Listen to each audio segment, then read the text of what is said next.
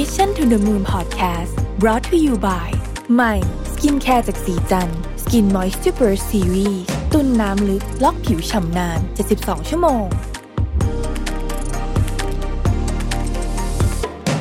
สวัสดีครับ ยินดีต้อนรับเข้าสู่ Mission to the Moon นะครับ วิกฤตโควิด -19 ที่ผ่านมาแล้วก็ยังอยู่กับเรานะครับ เราก็ได้เห็นผู้คนในสังคมเนี่ยหลายภาคส่วน ได้รับผลกระทบ ต้องบอกว่าทุกภาคส่วนเลยก็ว่าได้นะครับ ตั้งแต่ปัญหาเรื่องเตียงนะฮะที่ไม่เพียงพอนะครับผู้ป่วยเนี่ยเสี่ยงไม่มีที่กักตัวนะฮะไม่ได้รับการดูแลนะติดต่อไม่ได้ ความยากลำบากแล้วก็การขาดแคลนการเข้าถึงอุปกรณ์ต่างๆ เริ่มไปตั้งแต่ย้อนหลังกลับไปเลยเนี่ยมีตั้งแต่หน้ากากนะฮะรวมมาถึงอุปกรณ์ทางการแพทย์นะครับ สถานที่นะครับ ที่ตอนแรกๆก็นึกว่าจะพอนะครับ โรงพยาบาลสนามเปิดแล้วก็ไม่พอต้องเปิดอีกนะฮะคนก็เพิ่มเข้าไปในระบบเรื่อยๆนะครับ การแพร่ระบาดเนี่ยยาวนานนะครับ เราเห็นผู้คนได้รับผลกระทบด้านสุขภาพแบบที่ผมกล่าวไปเนี่ยก็ส่วนหนึ่งนะฮะด้านของเศรษฐกิจก็หนักหนาสาหัสมาก ๆนะครับวิกฤตโควิด -19 เนี่ยทำให้เกิดแรง ร่วมมือร่วมใจกันนะครับ ระหว่างภาคประชาชนแล้วก็ภาคเอกชน วันนี้ผมมีแขกรับเชิญที่ต้องบอกว่าเป็นบุคคลที่อยู่ในแวดวงอสังหามานานนะครับ แล้วก็เป็นคนที่ผมได้มีโอกาสสัมภาษณ์ท่านมาหลายครั้งแล้ว แล้วก็เป็นคนที่ผมชื่นชมไอเดียการทำธุรกิจของท่านมากนะครับ แต่วันนี้อาจจะไม่ได้มาคุยในบทบาทนั้น เยอะเพราะว่าวันนี้เนี่ยจะมาคุยประเด็นเรื่องโควิดนี่แหละว่า ในฐานะที่เป็นภาคเอกชนเนี่ยนะครับ แล้วก็ต้องดูแลผู้คนมากมายเลยเนี่ยนะฮะเอ่อ ท่านมีความเห็นยังไงกันบ้างนะครับ แขกรับเชิญของเราคือ ดรยุ้ยนะครับ ผู้ช่วยศาสตราจารย์ ดรเกษราธัญลักษ์ภาคนะครับ กรรมการผู้จัดการบริษัทเสนาเดเวล็อปเมนต์จำกัดมหาชนนะครับ ก็ท่านเป็นแน่นอนนะฮะผู้ประกอบการอสังหาริมทรัพย์แถวหน้าของประเทศไทย แต่ที่สำคัญที่จะชวนคุยวันนี้เนี่ยคือบทบาทของคนที่ลงมือลงแรง เดินคลุกฝุ่นลงพื้นที่นะครับเเข้าไปในที่ที่ผู้คนต้องการความช่วยเหลือ โดยไม่เลือกว่าคนเหล่านั้นเป็นใครนะฮะเพราะว่าทุกชีวิตมีค่าเท่ากันนะครับ วันนี้เรามาทำความรู้จักกับผู้หญิงเก่งที่ทุ่มเท แล้วก็ดูแลผู้คนมากมายเลยฮะในระหว่างวิกฤตโควิด -19 นี้ดินดีต้อนรับดรยูวิสู่ Mission to the Moon ครับสวัสดีค่ะสวัสดีสวัสดีครับ ก็เอ่อดีใจนะครับ วันนี้ได้เจอกันอีกแล้วนะครับแล้วก็ช่วงช่วงนี้เราได้คุยกันหลายครั้งเหมือนกันนะครับ ก็ถือเป็นโอกาสที่ดีมากนะครับ แต่ว่าวันนี้เนี่ย ไม่ได้มาคุยเรื่องธุรกิจสักเท่าไหร่ ก็เกี่ยวเหมือนกัน แต่ว่าอาจจะเป็นอีกมุมหนึ่งของธุรกิจนะครับ แต่ว่าวันนี้อยากจะมาคุยเรื่องเรื่องวิกฤตโควิดนี่แหละ แล้วก็ประเด็นที่มันเกี่ยวข้องกับการทำงานแล้วก็สังคมนะฮะอย่างนี้ผมผมเริ่มคำถามแรกอย่างนี้ก่อนดีกว่า อยากให้ดรยุ้ยเนี่ยฉายภาพเราเห็นนิดหนึ่งว่าวิกฤตโควิด ในมุมมองของนักธุรกิจที่เราสัมผัสเห็นมาเนี่ย ไปกระทบกับชีวิตผู้คนยังไงบ้างครับ คือมันมันพี่ว่ามันก็เป็นสะท้อนวิกฤตสองอันซ้อนกันนะคะปกติเวลาเราเรียนเรียนมาเนี่ย พี่อาจจะเป็นนักเศรษฐศาสตร์หน่อยเนี่ยเวลาเรียนมาเราก็จะเรียนวิกฤตเศรษฐกิจใช่ไหมคะวิกฤตเศรษฐกิจมันจะเกิดจากอะไร เราจะแก้ยังไงมี early indicator warning ยังไงมีแบบมี variable ที่ชัดเจนในการที่จะคิดว่า เอ๊จะแก้หรือว่าดูว่ามันแก้แล้วยังไงอะไรเงี้ยนะคะแต่ว่าคราวนี้เนี่ยที่มันแล้วปกติวิกฤตเศรษฐกิจก็คืออะไร คนไม่มีจะกินเอา พูดภาษาง่ายๆเลยนะคนไม่มีจะกินนะคะ แล้วก็มีการเลิกออฟมากอะไรเงี้ย เกิดขโมยขโจรขึ้นเยอะ เพราะว่ามีการเลิกออฟมากคราวนี้แต่วิกฤตรอบนี้เนี่ยมันมันพี่ว่ามันเริ่มต้นต่างกัน ถึงแม้ว่าต้องบอกรวิทย์ว่าความหมายจริง ๆ พี่คิดว่าก่อนที่จะเกิดโควิด เนี่ย ประเทศไทยก็ไม่ได้อยู่ใน very very good shape อยู่แล้ว economically นะเราก็เราก็เริ่มอยู่ใน a bit of worst shape มานิดหน่อยละแล้วคราวนี้ เราเกิดวิกฤตที่เรียกว่าโควิดเนี่ยมันคือวิกฤตอะไร มันคือวิกฤตเป็นโรคเราเรียกว่าโรคระบาดดีกว่าโรคระบาดนี้มันมันมันทำให้เกิดการ worsening ของเศรษฐกิจมากขึ้นใช่ไหมคะคราวนี้ไอ้โรคระบาดที่ว่าเนี่ยมันเป็นโรคระบาดที่แปลกอย่างหนึ่งอีกก็คือว่าเป็นโรคระบาดที่ดูตรงไปตรงมากับการที่ทำให้เศรษฐกิจดูแย่มากๆเลย เพราะว่ามันเป็นโรคระบาดประเภทที่ว่า ห้ามเจอ ห้ามคุยอยู่บ้านและที่สำคัญก็คือว่า เป็นโรคระบาดที่เราไม่รู้จักดีนะคะจริง ๆ ก็มันก็เลยทำให้เรามีอสองเรื่องเนี้ยสอนกัน แล้วปกติแล้วเนี่ยวิกฤตเศรษฐกิจเนี่ยถ้าเราเรียนกันมาเราก็จะเราก็จะรู้สึกว่าโอเค วิธีการแก้นะ มันจะมีนโยบายการเงินนโยบายการคลัง แล้วก็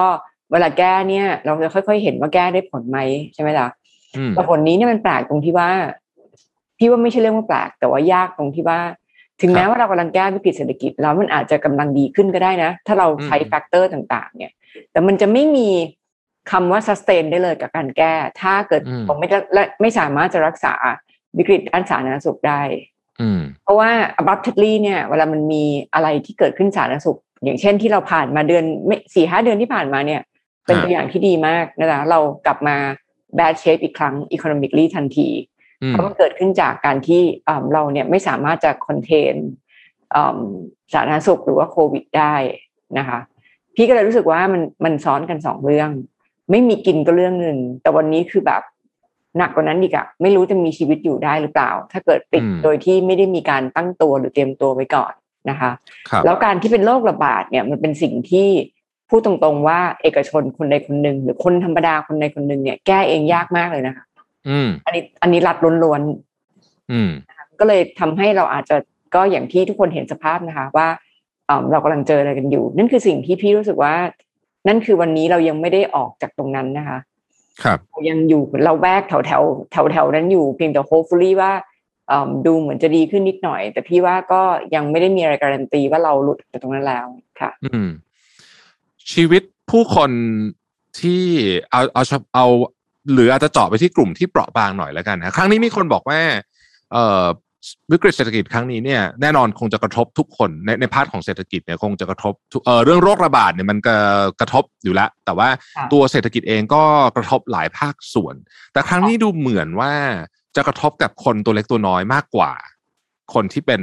เรียกว่ามีมีทุนทางสังคมเยอะกว่าเนี่ยนะครับค่ะดรยุ้ยฉายภาพนี้ให้เราเห็นหนึ่งได้ไหมครับว่าทำไมมันถึงเป็นแบบนั้นฮะ คือพี่ว่าจริง ๆ แล้วเอิ่มประเทศไทยเนี่ยโดยเฉพาะอย่างนี้กรุงเทพเนี่ยมีปัญหานั้นเป็นพื้นฐานอยู่แล้วอืมเราอยู่ในระบบสังคมที่พูดตรงๆแล้วคือเราใช้ระบบตลาดนำคือว่าครับเราไม่ได้อยู่ในประเทศที่เอ่อ facility หรือว่า utility ทุกอย่างเนี่ยอืมเอิ่มรัฐเก็บภาษีไปเยอะๆ แล้วรัฐจัดการอืมทุกอย่างให้ให้ทุกคนครับเท่าๆกันนะคะเราอยู่ในประเทศที่รัฐเก็บภาษีระดับหนึ่งแล้วกลแล้วรัฐปล่อยให้กลไกตลาดทำงานนะคะอืมซึ่งความหมายก็คือว่า ถ้าเกิดสมมุติว่าเรามีเงินเยอะ เราก็สามารถจะไปหา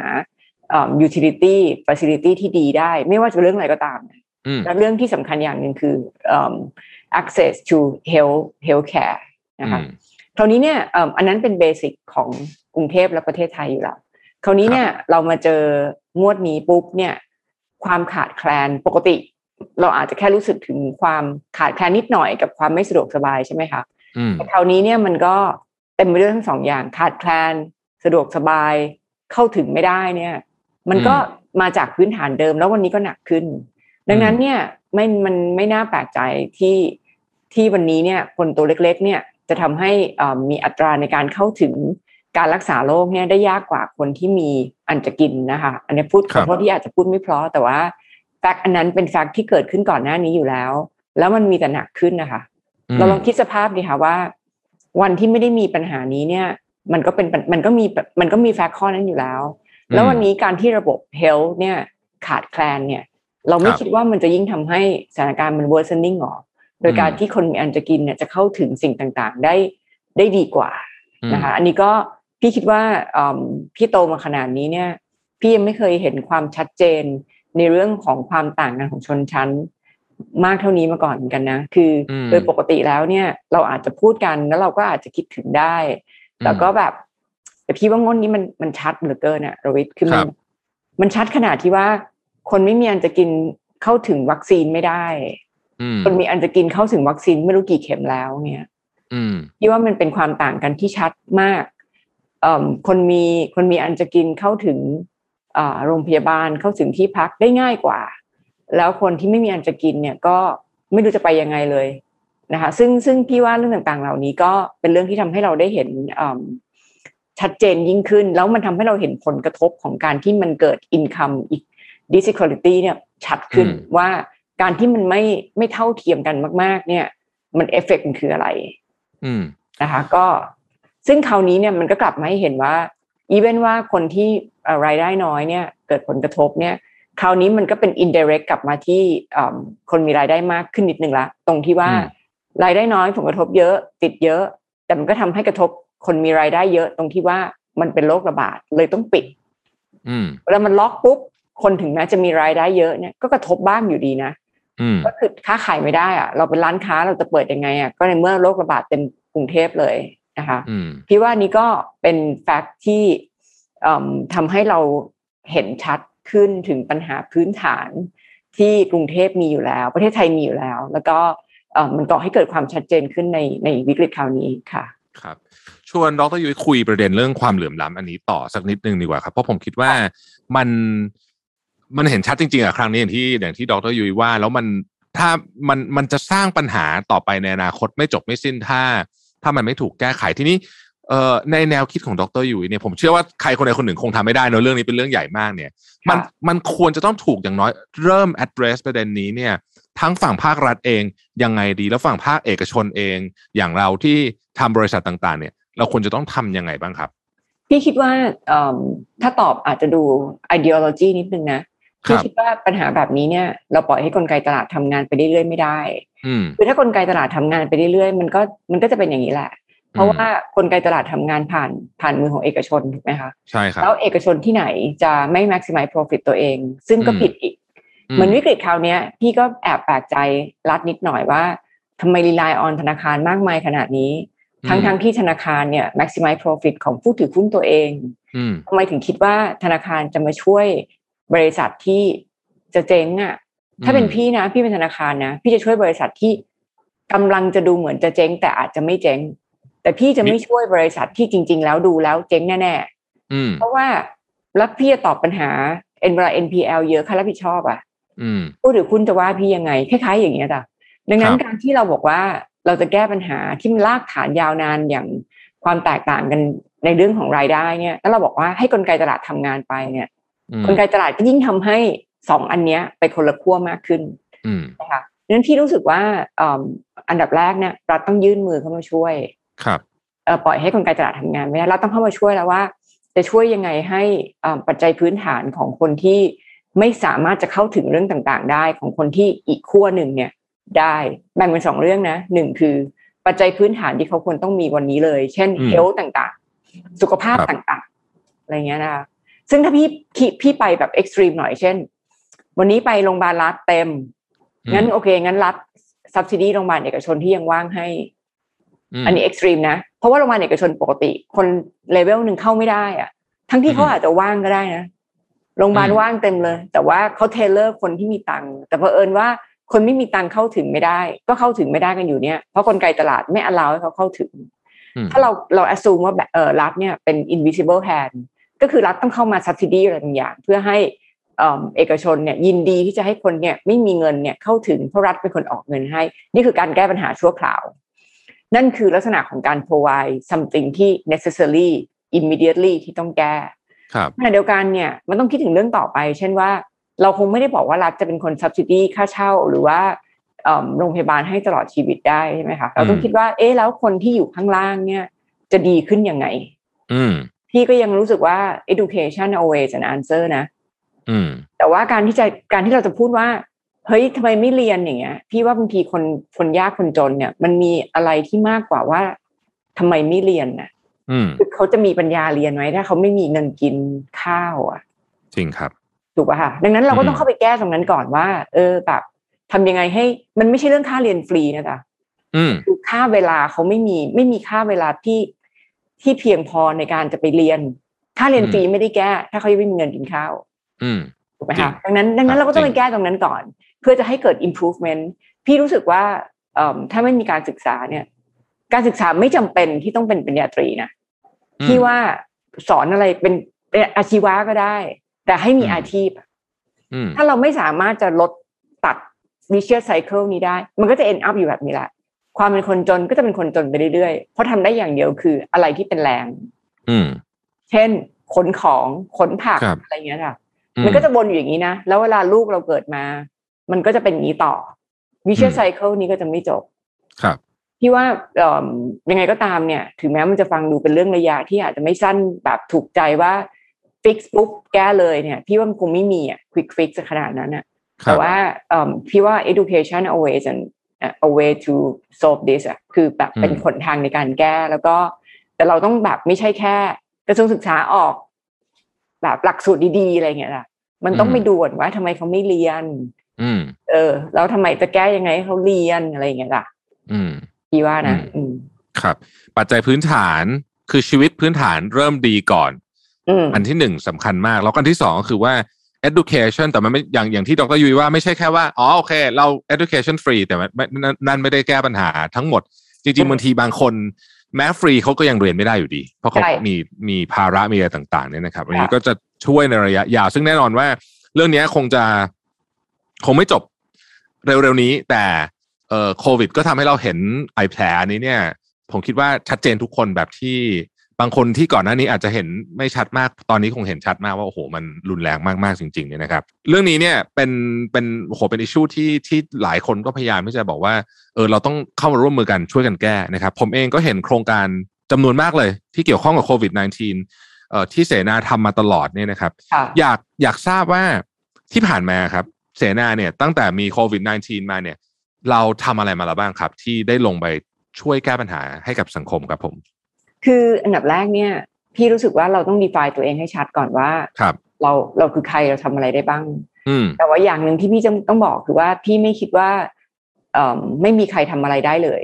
อืมไม่ว่าเราจะเล็กจะน้อยตัวเล็กขนาดไหนเนี่ยพี่ว่าทำได้เสมอ เพียงแต่ว่าทำทำเราควรจะคิดจากจุดที่เรายืนน่ะส่วนที่บอกว่าโอ้ยพี่อยากไปแก้ปัญหาวัคซีน ที่ประจีนบุรีอย่างเงี้ยไม่ไม่อืมไม่ได้ละมันไม่ใช่อืมพี่ละทำไม่ได้ละงั้นครับพี่มักจะมองจากจุดที่ตัวเองยืนอยู่ แล้วก็อืมแล้วก็คิดว่าเฮ้ยเราช่วยอะไรได้บ้างใน stakeholder ที่เราเห็น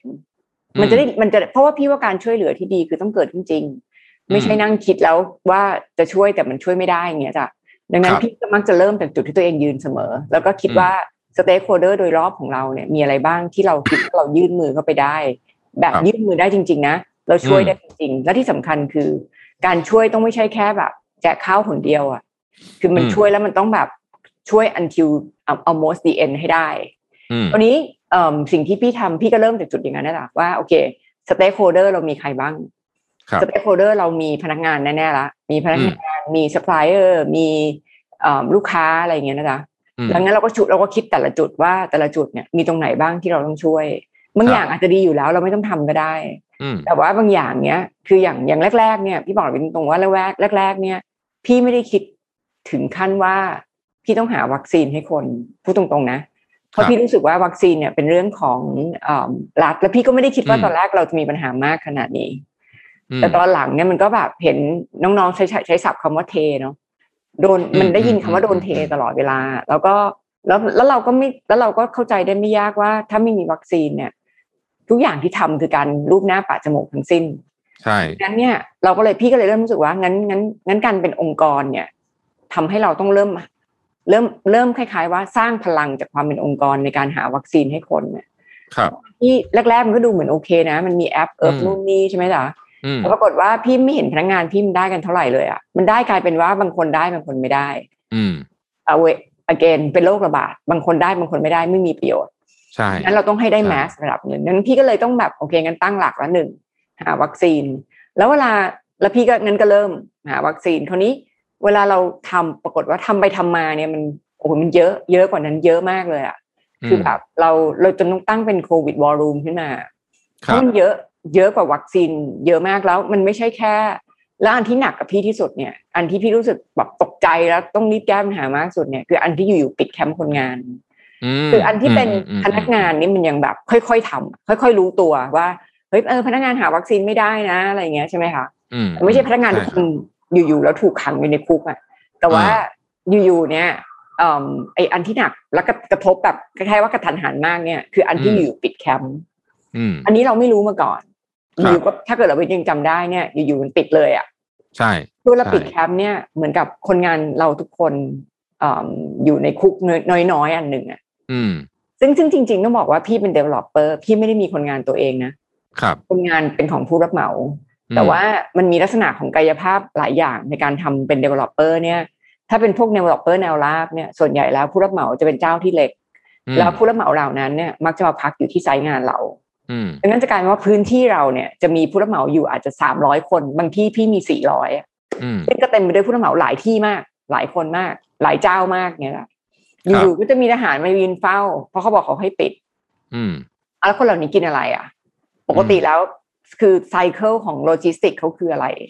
เขาจะมีรถที่เรียกว่ารถกันว่ารถพุ่มพวงเนาะเขามาขาย แล้วก็ครับอาบน้ำรวมอะไรอย่างเงี้ย มันมันแบบเรื่องมันเยอะมากอะล่ะอืมคราวนี้แล้วอยู่ๆเขากินแล้วเขาได้เงินรายวัน ได้เงินรายอาทิตย์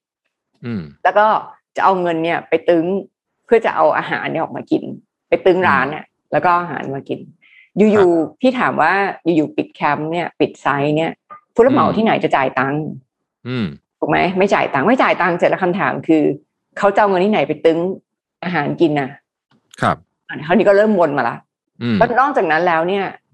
ที่มาของมันในการที่ที่รัฐปิดแคมป์เนี่ย เพราะว่าตรวจสุ่มตรวจแล้วปรากฏว่าคนในแคมป์ติดโควิดเยอะมาก อืมนั่นคือที่มา ครับ แต่พี่พี่ไม่ได้รู้สึกว่าการปิดเฉยๆมันคือทางแก้ คือมันมันคือการขังคนที่อาจจะติดโควิดเยอะๆอยู่รวมกันที่เดียว อืมโอเค เราอาจจะแก้ข้างนอก แต่ละคนข้างในทำไงอะอืมถูกไหมอันอันนี้เป็นอันที่แบบพี่แบบเหมือนกับว่าต้องรีบสุดแล้วอะอืมคือจำได้ว่าอ่านเที่ยงคืนมันมา อีกวันรุ่งขึ้น คือพี่ไปไซต์เลยอะเพราะพี่รู้สึกว่าเขาจะกินยังไงวะอืมคือมันโอ้คำถามมันเยอะมากนะจะกินข้าวยังไงจะออกพื้นที่ไม่ได้แล้ว ถ้ามีคนติดข้างในแล้วทำยังไง คนส่วนใหญ่เป็นแรงงานต่างด้าว แรงงานอืมต่างด้าวรัฐไม่ฉีดวัคซีนให้ แล้วยังไงต่อคือมันคำถามเต็มไปหมดเลยอะอืมอันนั้นอันนั้นก็เป็นอันอีกอันที่เราต้องแบบลึกมากเลยอะต้องลงลึกมากๆถึงจะแบบ มันมันมันถ้าจะให้ง่ายสุดนะคือ แจกอาหาร อันเนี้ยง่าย ไม่ยากหรอกแต่ถามว่าแล้วเราแก้อะไรอืม ถูกปะเรายังไม่ได้แก้เรื่องวัคซีนเลย ไม่ได้แก้เขาติดเยอะเลย ไม่ได้แก้ว่าลูกเขาอาจจะติดด้วย ไม่ได้แก้ตั้งเยอะอะดังนั้นก็อันนี้ก็จะเป็นอันหนึ่งที่แบบเป็นเรื่องใหญ่มากตอนนั้นของพี่ว่า แบบแก้ไงวะทำไงดีอะไรเงี้ยจ้ะครับ ซึ่งโอ้ตอนนั้นปัญหาก็น่าจะเยอะแยะ มีตั้งแต่ว่าแล้วตอนกลางวันเขาอยู่ร้อนๆเอ่อบ้านพักคนงานตอนกลางวันก็ร้อนมากอะไรนี่ก็โอ้โหมันมีเรื่องเยอะแยะเต็มไปหมดเลยที่ต้องไปลงพื้นที่ไปจัดการใช่ไหมครับอืมอันนั้นเป็นเป็นเป็นกลุ่มหนึ่งแต่ผมทราบว่าจริงๆแล้วเนี่ย ทางเสนาเองเนี่ยทำอะไรเยอะมาก หลายภาคส่วนมาก ตั้งแต่โรงพยาบาลก็ทำค่ะ โรงพยาบาลก็เป็นจุดที่เอ่อได้รับผลกระทบหนักหนาสาหัส แล้วก็ขาดแคลนมากๆ จนถึงทุกวันนี้ก็ยังเป็นอยู่ดรยุ้ยทำอะไรที่โรงพยาบาลบ้างครับ อันนั้นคือเราให้เงินเอาพูดตรอืงมๆง่ายๆเลยนะครับอันนี้ก็จะเป็นเรื่องอีกอันหนึ่งที่เอ่อคล้ายๆว่า income เอ่อ disability ใช่ไหมคะอืมที่เราให้คือเราพยายามให้เงินกับโรงพยาบาลรัฐที่ facility อาจจะยังไม่พอครับแล้วอยู่ในจุดที่ จริง ๆ แล้วช่วยคนได้เยอะอย่างเช่นว่าที่เราทำเร่งด่วนมาก ๆ เลย คือให้เงินเอ่อโรงพยาบาลธรรมศาสตร์ครับสร้าง ICU สำหรับเรื่องโรคโควิดอืมนะคะ ซึ่งซึ่งเราก็เอิ่มมีเอิ่มสร้างห้องความดันลบนะคะซึ่งซึ่งอันนี้ต้องชมโรงพยาบาลธรรมศาสตร์นะว่าแบบเร็วมากเลยอะ คือแบบว่าให้เงินปุ๊บเจ็ดเจ็ดวันสิบวันเรียบร้อยออกมาแล้วอะอืมซึ่งอันนี้เราก็รู้สึกดีใจนะ ที่ที่ครับได้นั้นมาแล้วก็เอิ่มอีกอันหนึ่งที่เราเราหาคืออย่างที่บอกอะเราพยายามใช้พลังการเป็นองค์กรอืมด้วยเราไม่ใช่โรงพยาบาล เราครับเราไม่ใช่คนที่จะรักษาโรคได้อืมเราใช้ความเป็นพลังเป็นองค์กรเนี่ยช่วยทำให้เอิ่มคนในแต่ละจุดที่มีปัญหาเนี่ย access เข้าไปสิ่งที่เขาต้องการได้มากขึ้นยกตัวอย่างเช่น พี่ไปเหมาฟ้าทลายโจรมา ครับ หลายหมื่นขวดมาก อืมซึ่งก็เพราะมีช่วงหนึ่งเริ่มฟังเหมือนขาดตลาด ใช่ใช่อะเราก็เหมาสาฟ้าทลายโจรเราก็แจกแหลกเลยอืมแจกทั้งลูกบ้านแจกทั้งพนักงานอะไรอย่างเงี้ยจ้ะอันนี้ก็ก็จะเป็นอีกอันหนึ่งที่เราทำนะคะ จริงๆจริงๆต้องบอกว่าเอ่อไอ้เรื่องแจกนี่พี่ว่าเป็นเรื่องที่สำหรับพี่นี่ง่ายที่สุดนะ อืมเพราะแค่ควักเงินเราแจกซื้อ อันนี้ง่ายสุดละใช่ครัอับนที่ยากที่สุดสำหรับพี่คือ อันพวกที่อย่างที่เล่าอะว่า เออเราได้วัคซีนเสร็จ แล้วก็ยังไม่เสร็จนะ เราเราเจอ คนติดโควิด ที่ฉีดวัคซีนไม่ได้อืมเพราะว่ารัฐไม่ให้ฉีด ขนาดพี่อืมซื้อให้เขายังไม่ให้ฉีดเลยอะอืมเขาไม่มีบัตรอืมมันก็ติดแล้วทำยังไงอะ เราก็ต้องไปอืมสร้างแคมป์คนงานแยกให้อะไรพวกนี้ยากกว่าสำหรับพี่นะอืมแล้วแบบเบสิกง่ายๆเช่น พนักงานที่ติดโควิดอืมแล้วโทรไปโรงพยาบาลไม่มีใครรับสายเลย อืมหาเตียงไม่ได้อืมเออหาไม่ได้เลยครับเอาง่ายๆเบสิกแค่นี้นะหรือว่าหาอืมได้แล้วบอกไม่มีรถมารับอืม คำถามคือแล้วพี่จะเอารถตรงไหนไปรับ ถ้าพี่ไม่เตรียมไว้ก่อน อืมถูกปะเรื่องเรื่องครับมันดีเทลมากเลยเราวิทย์คือคราวนี้พี่ก็ต้องมาซื้อรถแบบที่ข้างหลังอืมเปิดทำที่นั่งแบบที่ว่าข้างหลังคนนั่งได้อะไรเงี้ยนะจ๊ะอืมเพื่อให้ขับได้ อันที่สองก็จะมีอีกว่า ไม่มีที่ไป เราก็ต้องมาสร้างศูนย์พักคอยตัวเองขึ้นมาอืมเพราะมันไม่มีที่ไปอะ ไม่รู้จะทำยังไงโทรทุก คือพี่ทำโควิด war room เนี่ย เพื่อจะ list รายชื่อโรงพยาบาลที่โทรได้อะอืม เพื่อไม่ให้แบบว่าโทรที่เดียวแล้วหยุดก็โทรไปหลายๆที่เลย มันก็จะมีอยู่ช่วงที่ peak มากๆอะอืมโทรไปไหนก็ไม่มีใครรับ แล้วก็แบบทำได้อย่างเดียวคือไปทิ้งเบอร์ไว้ที่อะไรไม่รู้อะตัวเลขสี่ตัวอืมซึ่งเราก็ไม่รู้ว่าเมื่อไหร่มันจะได้ใช่ไหมล่ะใช่ครับเราก็ต้องแบบเอองั้นทำศูนย์พักคอยเองเลยแล้วกันวะอืมทำขึ้นมา ซึ่งก็ไม่มีโรงพยาบาลมาตีคู่อีก แสดงว่าเรารักษาโรคไม่ได้ เราทำได้อืมแต่พักให้คอยให้เขาเข้าระบบได้ครับ งั้นเราต้อง define ตัวเองให้ถูกว่าเราทำอะไร อืมพี่ไม่ได้พยายามเป็นโรงพยาบาลอืมพี่พยายามทำให้พี่พยายามทำตัวเองเนี่ยรองรับความเฟลของซิสเต็มชั่วคราวอืมแล้วก็เอาเขาเข้าระบบให้ไวที่สุดอืมอย่างเงี้ย อันนี้ก็เป็นสิ่งที่วันนี้ก็ยังทำอยู่นะจ๊ะเพราะว่าอืมอย่างอย่างยกตัวอย่างง่ายๆอย่างแบบ การที่เขาออกมาบอกว่า พื้นที่สีเขียวเอ่อคนที่ติดเป็นโรคสีเขียวทำโฮมไอโซเลชันอย่างเงี้ยจ้ะครับ คือ มันฟังดูเหมือนโอเคนะ แต่ว่าแบบใช่บ้านอย่างเงี้ยห้าคนอยู่คอนโดเดียวกัน ห้องน้ำเดียวกันเลยอะอืมก็คิดไม่ออกว่าเขาจะโฮมไอโซเลชันยังไง ใช่ พี่ก็ต้องให้เขามาอยู่กับพี่นี่แหละงั้นพี่ก็ตั้งอ่ามีมีทำอพาร์ตเมนต์อันนึง ไม่ให้มีใครไม่ไม่ไม่ปล่อยเช่าละทำเป็นอืมศูนย์พักคอยทั้งตึกเนี้ยอืมอะไรพวกเนี้ยอะมันก็มีพวกเนี้ยที่เป็นเหมือนกับพี่ว่าคล้ายๆ market failure นะ เราเข้าไปอืม fill in market failure จนกว่า market mechanism มัน work เราก็เอาเขาเข้าสู่ระบบระบบนะ คะครับโอ้อันนี้เป็นเรื่องที่น่าชื่นชมมาก ผมผมพอจะทราบมาอยู่ว่า เอ่อทางเสนาเนี่ยทำทำศูนย์พักคอยอยู่แถวพหลโยธินใช่ไหมครับ มีอยู่ที่หนึ่งครับแล้วก็แล้วก็แล้วก็เนี่ยเรานึกภาพออกเลยว่า ทั้งพนักงานเอ่ยหรือว่าใครเอ่ยที่ที่เป็นคนที่เอ่ออยู่ใกล้ๆตัวเราอย่างที่คุณดรวิบอกว่าเราเริ่มต้นที่มองจากมุมที่เออใครใกล้ตัวเราหมดเพราะเราไปช่วยทุกคนทั้งประเทศอันนี้คงไม่ไหวแน่ๆอยู่แล้ว แต่ว่าใครที่อยู่ใกล้ๆเราพอช่วยได้เนี่ยเอ่อการทำศูนย์พักคอยนี่ดีมากเลยนะครับเพราะว่า situation นะเวลานั้น ซึ่งจริง ๆ ตอนนี้ก็ได้ข่าวว่าดีขึ้นนิดเดียวเองไม่ได้ดีขึ้นแบบโทรปุ๊บได้เตียงวันนี้เลยก็ยังไม่ใช่อย่างนั้นอยู่จ้ะแต่ตอนนั้นทุกคนนอกจากเอ่อเตียงจะเต็มไม่มีใครรับโทรศัพท์แล้วเนี่ยเอ่อมันจะมีความสับสนโอลหม่านว่าอืมเอออะคือชะตาชีวิตจะเป็นยังไงผมใช้คำนี้เลยแล้วกันสำหรับคนที่ติดโควิด แล้วก็ยังไม่ได้เตียงอะไรแบบนี้ แล้วก็บางคนก็อย่างที่บอกก็คือ อยู่กันห้าคน ห้องน้ำเดียวเนี่ย โอ้โห คือถ้าทิ้งไว้ก็คือติดหมดแน่นอนอันนี้ ค่อนพี่ข้าง worst ชัดพี่เจนคือใช่ไหมห้องน้ำเดียวเปล่าอืมห้องน้ำเดียวไม่จะ home ยังไงวะต้องอืม isolation ยังไงไม่รู้แหละเอาใช่เอาออกมาเถอะอืมจ้ะอืมโอ้อันนี้เป็นอันอันอันนี้ก็ถือเป็นอันที่ แล้วมันมี detail เยอะมากนะครับการที่เอาอืมคนมา move คนเนี่ย ถือว่าเป็นเรื่องที่งานใหญ่มาก ผมทราบมาว่าดรยุ้ยเองเนี่ยทุกอันที่เกี่ยวข้องกับโควิดตั้งแต่เราคุยกันมาไม่ตั้งแต่เริ่มต้นเรื่องเอ่อแคมป์คนงานมาจนถึง home isolation หรือมาจนถึงศูนย์พักคอยเนี่ยดรยุ้ยเองลงไปดูเองหมดเลย ไม่ใช่แค่ ไปถ่ายรูปแจะแล้วกลับ แล้วก็ลงไปเหมือนกับไปบัญชาการหน้างานเองเนี่ยฮะทั้งหมดที่ไปอืมเรียกว่าลงพื้นที่เองเนี่ย เออได้เห็นอะไรที่ที่รู้สึกว่าเอออยากมาเล่าต่อไหมฮะ ที่มันเป็นก่อนอื่นอะไรที่เราเนี่ยประทับใจหรือยังไงครับ ก่อนครับผมอื่นต้องบอกเชิญครับว่า ไม่ไปเนี่ย คือไม่ใช่ว่าพี่แบบว่าอะไรนะ แต่ว่าไม่ใช่หมายความว่าอืมลูกน้องพี่ไม่เก่งหรืออะไรนะจ๊ะแต่ว่าอืมพี่ว่างานแบบนี้เป็นงานที่ developer ขายบ้านไม่ได้ทำเป็นอะอืม ถ้าพี่ไม่ได้ลงไปดูพี่ก็ไม่รู้พี่จะสั่งงานยังไงอืมไม่ลงไปดูก็จะไม่อืรู้ว่าต้องการอะไร ครับคือคือมันเป็นไปไม่ได้เลยที่นั่งอยู่ในห้องแอร์แล้วจะสั่งได้ คือพี่อาจจะสั่งโฟร์แมนพี่สร้างบ้านได้เพราะพี่ชินแล้วอะเราทำอืมบ้านมาตลอดเวลา แต่ว่าคืออยู่ๆให้พี่ไปทำศูนย์พักคอยนี่เป็นเรื่องไกลไกลพี่มากเลยนะเราวิทย์ไกลมากเลย เอาเอาพี่ไปช่วยคนงานว่าเขาจะอยู่กันยังไงหลังจากที่ไม่มีมีทหารมาปิดเนี่ยพี่แบบมันไกลพี่มากอะอืมซึ่งพี่ว่าไกลทุกคน ไกลทุกคนอืมที่เป็นคนของพี่อะดังนั้นอืมเนี่ยเราจำเป็นต้องลงไปก่อน ถึงจะรู้อืมใช่ไหมล่ะว่าครับว่าเออจริงๆขาดอะไรเออจริง ๆ แล้วมันมีเรื่องจุกจิกเยอะมากที่พี่พยายามจะเอามา encourage พนักงานในตัวเอง พนักงานของเราให้เป็น culture เราด้วยนะว่า อะไรที่ไม่รู้เนี่ยต้องไปสัมผัสอืมคือยกตัวอย่าง อย่างเรื่องการให้การให้ถุงถุงยางชีพกับถุงยางชีพครับ เรื่องนี้ฟังดูเหมือนง่ายนะอืม แต่อย่าอืงมอย่างคืออย่างที่พี่บอกอะว่าพี่ไปถึงได้รู้ว่าแบบมีเด็กเต็มเลย เด็กมีหลายเลเวลมาก เด็กเพิ่งเกิด เด็กอืมสี่ขวบอะมีถุงอืมยางชีพคนไหนจะคิดออกว่าต้องซื้อนมผงให้ด้วย อืมไม่ไม่มีใครเคย ไม่มีใครคิดพี่ก็ไม่ได้คิดตอนแรก อืมไม่ได้ว่าพนักงานนะตัวพี่ก็ไม่ได้คิด อืมหันไปหันมาเจอแต่มาม่าปลากระป๋องกันอยู่เนี่ยอืมวันนี้เวลาเราลงไปพื้นที่ปุ๊บเราจะเจอโอ้โหมันมีคนเพิ่งเกิดเว้ย มันมีอืมคนที่เอ่ออายุสี่ขวบ เด็กสี่ห้าขวบเนี่ย กินอะไรอะอืมมันไม่ได้เขาออกไปข้างนอกไม่ได้อะ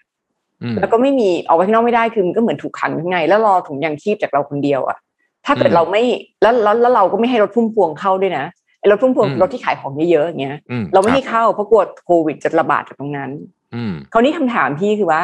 ถ้าเราไม่ให้เราใครจะให้ อืมคือดังนั้นเนี่ยการลงพื้นที่ทำให้เจอเรื่องแบบเนี้ย เราก็เปลี่ยนครับอะมีถุงยางชีพเด็กเข้าไปด้วยอืมแล้วก็บางทีไปเนี่ยก็จะเห็นว่าโอ้โหแบบคนคนงานท้องเสียเยอะมากอะอืมเพราะว่าอยากกินอาหารสดไงเพราะว่าอ่าเราให้แต่มาม่าปลากระป๋องอืมคนเรามันก็ต้องอยากกินอาหารสดบ้างใช่ไหมล่ะใช่ใช่ทำยังไงเก็บเอาตามที่ต่างๆที่เห็น เพราะเราอืมไม่ได้ให้อาหารสด อืมเลยท้องเสียเวลาพี่ไปเนี่ยเขาก็เลยขอพี่ก็ไปถามว่าพี่เราขาดอะไรอีกไหมอะไรเงี้ย ไม่น่าเชื่อนะ สิ่งที่เราเห็นเนี่ยคือนมแพมเพิร์สท้องเสียเอ่อพูดนั่นหน่อยผ้าอนามัยผู้หญิงอะไรเงี้ยจ้ะคิดไม่ออกหรอกถ้านั่งอยู่บนโต๊ะอะครับซึ่งซึ่งแบบเอ่อการไปเนี่ยมันทำให้ได้ทำให้ได้เห็นเรื่องแบบนี้ ว่าอืมจริง ๆ แล้วไซเคิลของชีวิตคนมันมีเยอะแยะไปหมดอะมันเป็นคนอือะมไม่ใช่เครื่องจักรเครื่องจักรมันง่ายนี่ปิดไฟปุ๊บมันก็หยุดถูกไหมล่ะครับ แต่เวลาคนเนี่ยเราบอกให้เขาหยุดเนี่ยเขาเขาก็ต้องมีชีวิตน่ะเขาก็ยังอืมป่วยอืม เขาก็ลูกเขาก็ยังต้องก็ต้องกินนมอะไรเงี้ยอืมซึ่งพี่ก็บอกทุกคนว่าถ้าเราเป็นคนช่วยอยู่คนเดียวเนี่ยต้องช่วยให้สุดอืมเพราะว่าเขาไม่ได้เออถ้าเราบอกว่าเฮ้ยเราเป็นคนช่วยหนึ่งคน แต่มีภาครัฐอีกประมาณสิบปาร์ตี้เข้ามาช่วยโอเคงั้นไม่เป็นไรอืมแต่ถ้าเราเป็นคนเดียวที่ช่วยเนี่ย ไม่ได้ต้องช่วยให้สุดไปเลย ไม่งั้นอืมแล้วเขาไม่มีคนอื่นแล้วอะครับดังนั้นอย่างอย่างเออการลงพื้นที่เนี่ย มันทำให้พี่ได้ความรู้ อย่าเรียกว่าความรู้เลย เรียกว่าได้ information มากมายมากมายเลยว่า การช่วยที่ดีต้องประกอบด้วยอะไรอะไรเงี้ยจ้ะอืมนาน่าสนใจมากที่ดรยุ้ยบอกว่า พอมันเป็นเรื่องที่โดยเฉพาะถ้ามันเป็นเรื่องที่ใหม่ ที่เราอาจจะยังไม่มีข้อมูลเยอะเนี่ย การนั่งสั่งงานกันในห้องแอร์ห้องประชุมเนี่ย โอ้โหจะตกหล่นอะไรไปเยอะมาก แต่พอลงพื้นที่ปุ๊บเหมือนไปนั่งเหมือนไปแก้ปัญหากันหน้างาน แล้วก็ไปเรียนรู้ไปพร้อม ๆ กันตรงนั้นเลยว่า เราจะต้องทำอะไรบ้างแบบนี้ทำนองนี้ใช่ไหมครับ ใช่ใช่ จริง ๆ มันคล้ายๆ ตอนน้ำท่วมนะรวิทย์พี่ก็อืมอืมอืมมตอนน้ำท่วมพี่ก็ทำคล้ายๆอย่างนั้นนั่งอยู่ห้องแอร์สั่งไม่ถูกเหมือนกันว่าว่าต้องการอะไร ตอนนั้นเรามีสิทธิ์คิดอย่างนี้ ทหารอืมแอคทีฟแล้วทหารเอาเรือไปแล้ว developer อย่างเราทำอะไรได้งั้นอยู่อืเฉมยๆดีกว่า เรามีสิทธิ์จะคิดอย่างนั้นนะถ้าเราอืมดูแต่ข่าวช่องสามครับช่องเจ็ดเนี่ยอืมแต่เวลาลงไปพื้นที่แล้วเนี้ยเราจะเจอเลยว่าโอ้โหทหารเข้าไปช่วยไม่ไหวหรอกเพราะว่าทหารไม่รู้เลยว่าบ้านเลขที่นี้อยู่ตรงไหนอืมเพราะหมู่บ้านหนึ่งมีพันยูนิตอะอืม เวลาน้ำมันท่วมสูงเนี่ยมันสูงปิดชื่อซอยเลยอะอืมแล้วพี่ถามว่าถ้าเขาโทรมาทหารจะเข้าไปยังไง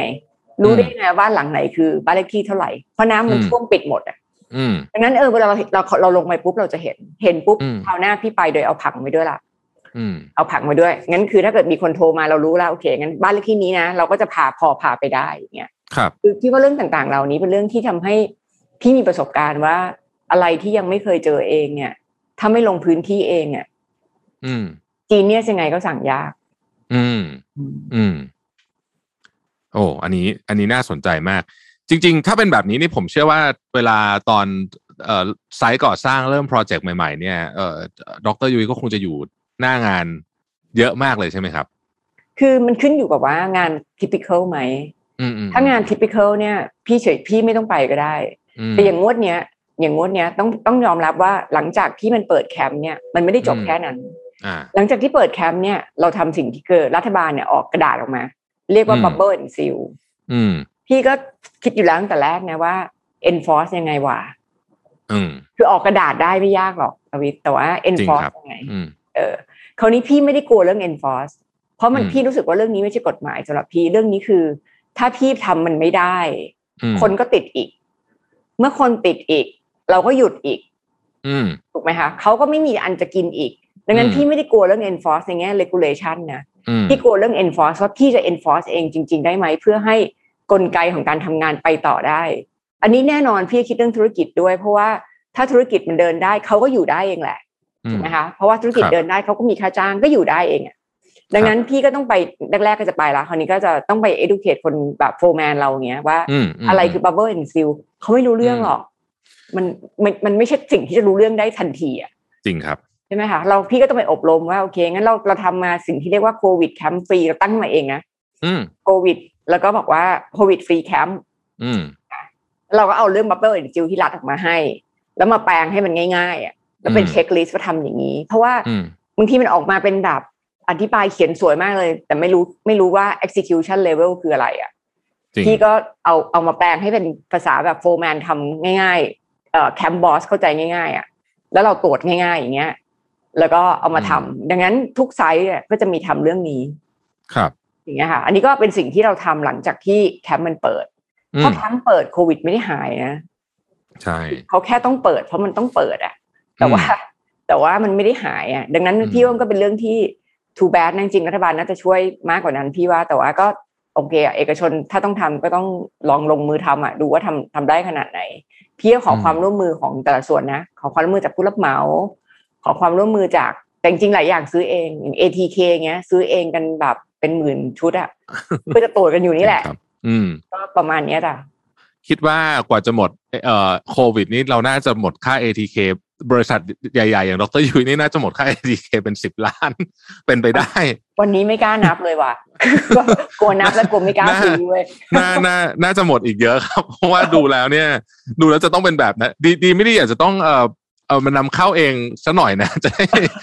ประหยัดเงินไปหน่อยนึงเออผมยังคิดอยู่เลยว่า เอ๊ะหรือว่าถึงจุดที่ต้องบางทีต้องนำเข้าเองแล้วถ้าใช้เยอะขนาดนี้ น่าสนใจมากประเด็นนี้น่าสนใจมาก ผมผมชวนดรยุ้ยคุยต่อนิดนึงว่า เวลาเรา เราลงเราดูในอุตสาหกรรมเอ่ออสังหาเนี่ยครับ ไปดูเฮดของธุรกิจนี้เนี่ย ส่วนใหญ่เป็นผู้ชายนะฮะที่ที่เป็นผู้หญิงน้อยมากจริงๆ ดรยุ้ยนี่เป็นคนแรกที่ผมนึกถึงเสมอ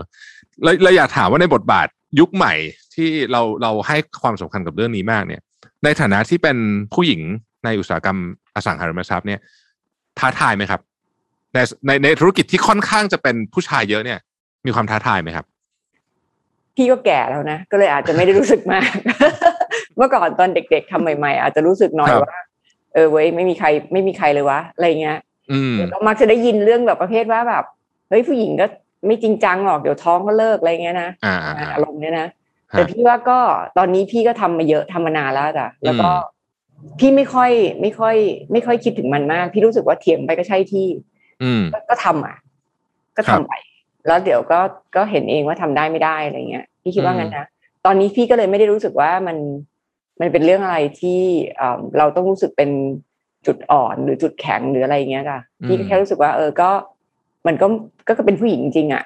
อืมแล้วพี่ว่ามันก็เป็นธุรกิจที่ผู้หญิงก็ทำได้อะ มันก็อืมพี่ว่าเดี๋ยวนี้ผู้หญิงทำได้เกือบทุกอาชีพอะเพียงแต่อืมอยากทำหรือเปล่า หรือว่าจริตมันเหมาะหรือเปล่าเท่านั้นเองอืมคือบางคนอาจจะรู้สึกว่าอยากคือรู้สึกแค่ว่าจริตไม่เหมาะคล้ายๆแบบ ถ้ามองกลับกันเช่นว่าผู้ชายไม่เหมาะเป็นพยาบาลเนี่ยไม่ได้บอกอืมผู้ชายทำไม่ได้นะอืมแต่ว่าจริตมันอาจจะไม่เหมาะใช่ไหมมันเป็นงานคเดรับลิเกตดูแลอ่าศาสตร์คนอะไรเงี้ยเท่านั้นเอง แต่อืมแต่พี่ว่าก็ แต่จริง ๆ ถ้าจะทำถ้าใจจะทำอะทำได้ทั้งนั้นอะครับค่ะอืม เท่าที่ผมได้คุยกับดรยุ้ยมาครั้งนี้ด้วย แล้วก็หลาย ๆ ครั้งที่เราได้คุยกันมาเนี่ยผมผมสัมผัสได้ถึงเรื่องของ empathy ซึ่งซึ่งมีเยอะมากเป็นเรื่องของการใส่ใจดีเทลมาก ๆ จริง ๆ เราเคยคุยกันเรื่อง corporate branding ที่ชื่อว่า made from her ตอนนู้นค่ะน่าจะอุ้ยนั่นก่อนโควิดฮะถ้าจำไม่ได้อ๋อใช่ใช่ก่อนโควิด เพราะว่าเรายังเจอหน้ากันอยู่เลย ตอนนั้น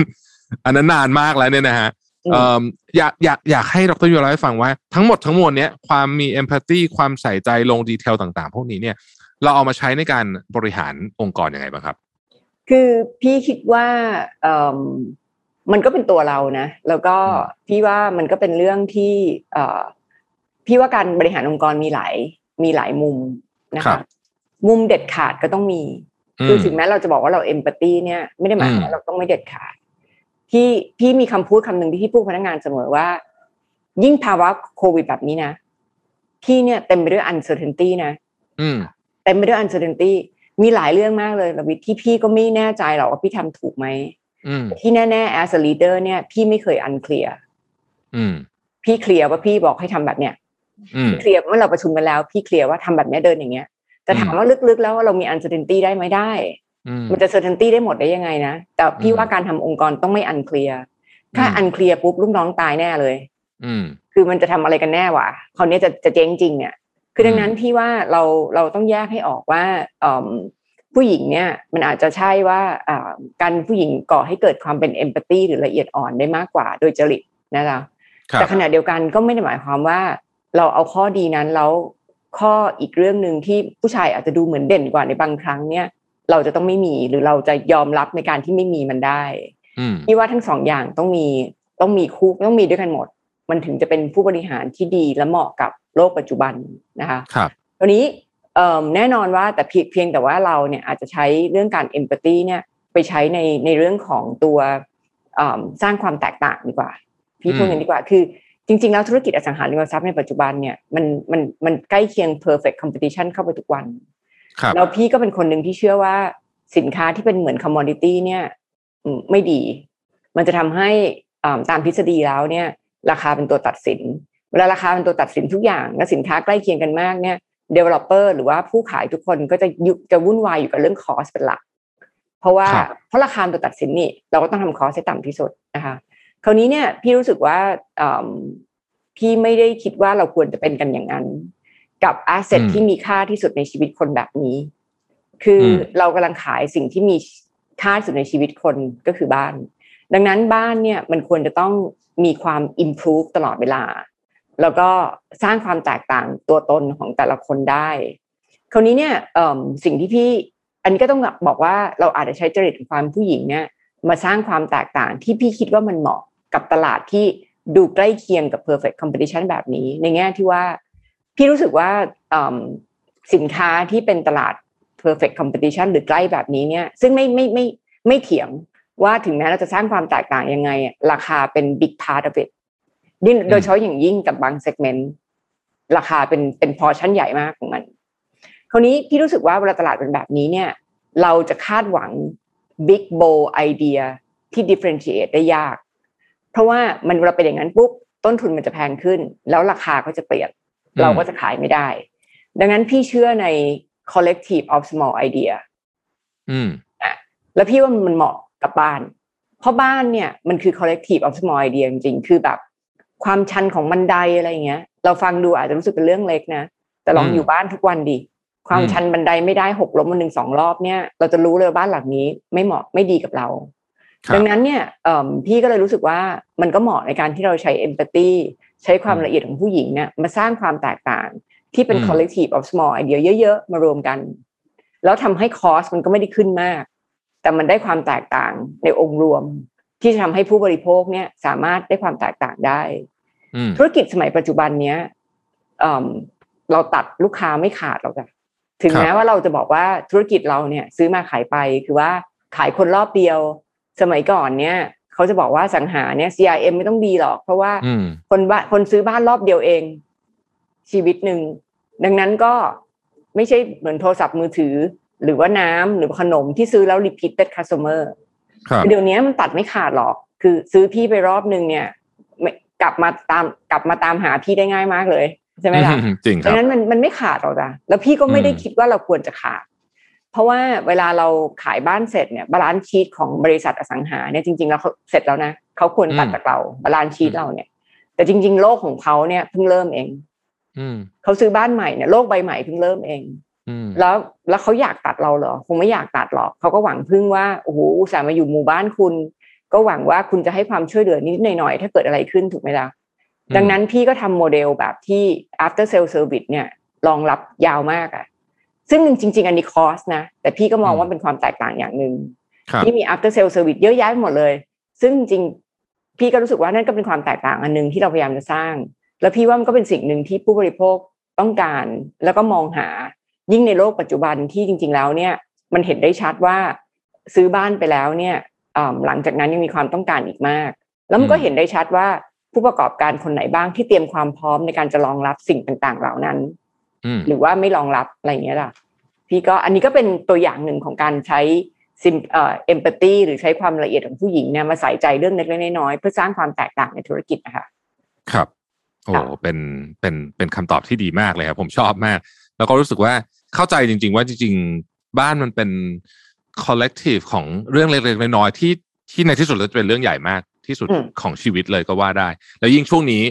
ผมว่าหลังจากโควิดจบไปเนี่ย ผู้คนอาจจะคิดถึงบ้านในรูปแบบที่ลึกซึ้งกว่าเดิมไปอีก เพราะว่าใช้เวลาอยู่ที่บ้านเยอะ เราก็เริ่มเห็นว่าเอออยากจะได้นู่นได้นี่เพิ่ม ซึ่งเราเคยคุยกันไปว่าเออมันน่าสนใจเหมือนกันว่าตลาดอสังหาจะไปในแง่มุมไหนต่อไปหลังจากนี้ ทั้งในประเทศไทยและในต่างประเทศด้วยต้องรอติดตามเดี๋ยวมีโอกาสจะชวนดรยุ้ยคุยประเด็นนี้ลึกๆอีกทีหนึ่งนะครับ กลับมาที่เรื่องโควิดของเราวิกฤตการณ์คงยังไม่จบ จริง ๆ ตอนนี้เหมือนมันพัก พักให้เราหายใจนิดนึงไหมครับแบบว่าอะออกไป ตัดผม กินข้าวอะไรกันสักหน่อย แล้วก็ไม่รู้เหมือนกันว่า อีกเดือนสองเดือนเนี่ยจะเป็นยังไง หน้าตาของวิกฤตโควิดจะเป็นยังไงคุณหมอหลายคนก็บอกว่าเออน่าเป็นห่วงเหมือนกันเนี่ยนะครับ ทีนี้เนี่ยทางดรยุ้ยแล้วก็เสนา Development เนี่ยมีแพลนในการให้ความช่วยเหลือกับผู้คนรอบข้างเรา กับสังคมรอบข้างเราเนี่ย ยังไงอีกบ้างครับ going forward ครับ คือพี่เชื่อว่าโจทย์สุดท้ายพี่คือว่า ทุกคนปลอดภัยจากมันเนาะ อืมก็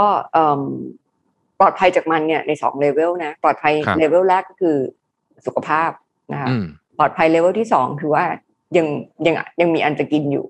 ถ้าพูดง่ายๆภาษาบ้านๆของพี่คือ พี่ยัง provide งานให้ผู้รับเหมาทำได้พี่ยัง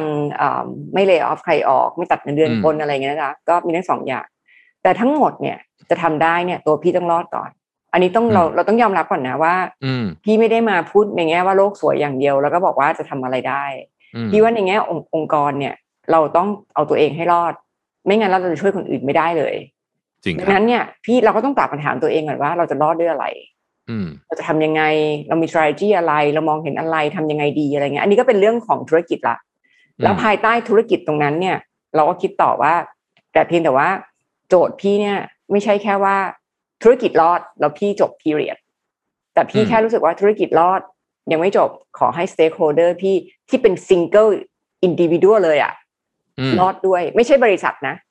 คือบริษัทอาจจะรอดหรือไม่รอดอีกเรื่องหนึ่งแต่คนข้างในบริษัทนั้นๆน่ะ ที่พี่สามารถจะพอจะมีแรงช่วยได้บ้างรอด